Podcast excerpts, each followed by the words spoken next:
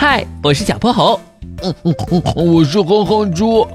想和我们做好朋友的话，别忘了关注、订阅和五星好评哦。下面故事开始啦。小泼猴妙趣百科电台，倒霉的哼哼猪。呃，我今天也太倒霉了。哼哼猪苦着一张脸从外面走进来，一屁股坐在了沙发上。他红着眼睛，好像马上就要哭出来了。哼猪，你怎么了？哎，倒霉，倒霉，倒霉！我真是太倒霉了。今天早上一起床，我就踩到了猪小弟乱扔的玩具，摔了个屁股墩儿。刚才出门的时候，又有一坨鸟屎从天而降。我好不容易买了瓶果汁，还错拿了我最讨厌的口味。这。你也太可怜了吧！为什么别人都是被幸运女神眷顾，偏偏他被倒霉之神盯上呀？哼哼猪越想越伤心，眼泪哗哗往下流。再哭一会儿，恐怕都要把小泼猴家淹掉了。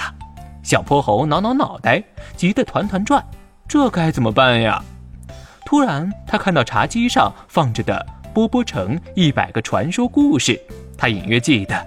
里面有一个幸运铁树的传说，哼猪，你先别哭，这上面写着，传说中有一位掌管幸运的神仙降落到人间，成为了一棵铁树，只要看见铁树开花的人，就能获得幸运光环，遇到任何问题都能迎刃而解。哼猪，我们去找找铁树吧，这样你就不会再倒霉了。可是，我们应该去哪里找铁树呢？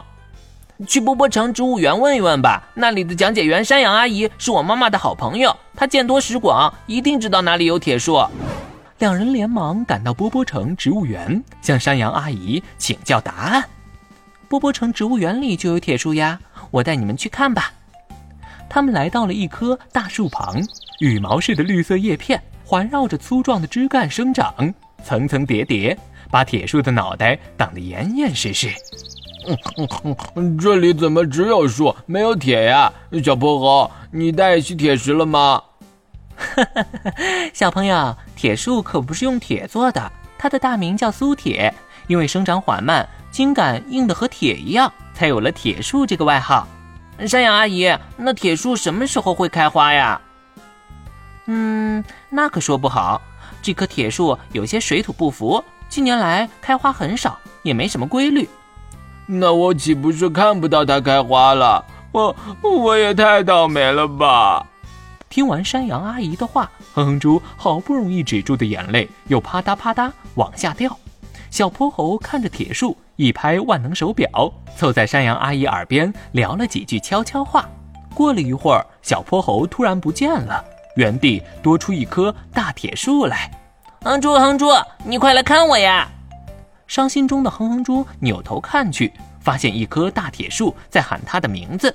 还没来得及惊讶呢，铁树的叶片中钻出一朵朵宝塔形的金黄花，在风中摇摇晃晃。铁树开花了，嘿嘿，铁树开花，幸运降临了。哼猪，你再也不会倒霉啦！原来啊，小泼猴刚才仔细咨询了山羊阿姨铁树开花的形状和颜色。再利用万能手表的变形功能，把自己变成了这棵开花的大铁树，想把幸运能量传递给哼哼猪。小薄荷，谢谢你！哼哼猪一抹眼泪，心情愉快多了。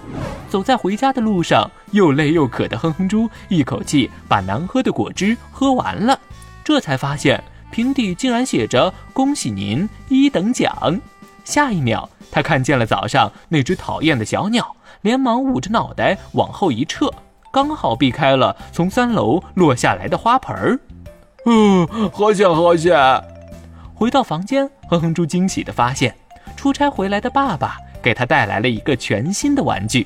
这下他终于咧开嘴，露出个灿烂的笑容。太好了，幸运女神又回来了！今天的故事讲完啦，记得关注、订阅、五星好评哦！